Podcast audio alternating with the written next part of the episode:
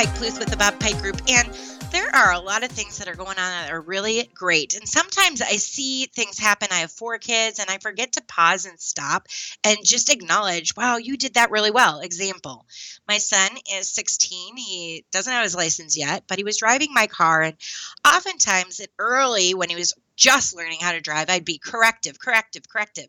And the other day we were driving, I just didn't say anything. He didn't need to be corrected. He was doing a great job.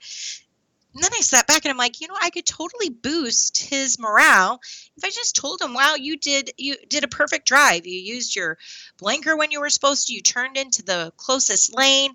And so that just brought me to, you know what, see the good, acknowledge the good. And we need to just speak up a little bit more. So here are a couple things to think about. This comes from the Job Well Done survey in 2022.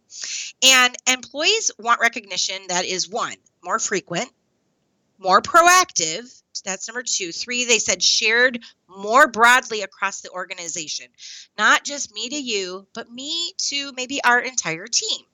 And also, employees want recognition that's not biased. So those are a couple of things to think about when you're you're thinking about work and what you could do. Only a quarter of employers ask employees how they would like to be recognized. Are you one of the 25%? I know that I ask my team, like, hey, what do you like? Some of them really love Chipotle, while others love golf and they want, you know, a, a, round of golf for free or something like that. So finding out what people love and acknowledging in that way. One in five employees say they've never been recognized for their work. I'm like, are you joking? You've never been recognized. How depressing is that? That's probably one of you listening right now one of five of you have never been recognized. So I want to just stop right now and say, you're amazing.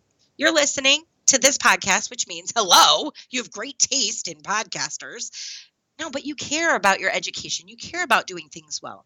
And so good on you. There's your first compliment for a job well done.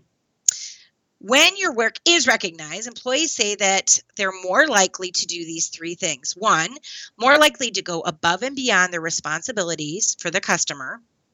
Two, they're willing to stay with the company longer, as in having an employment or job. And three, be more motivated to support their team.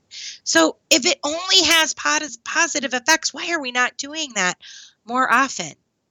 Finally, only half of US workers want more recognition recognition at work. Now you might say, "Whoa, I thought everybody would want more."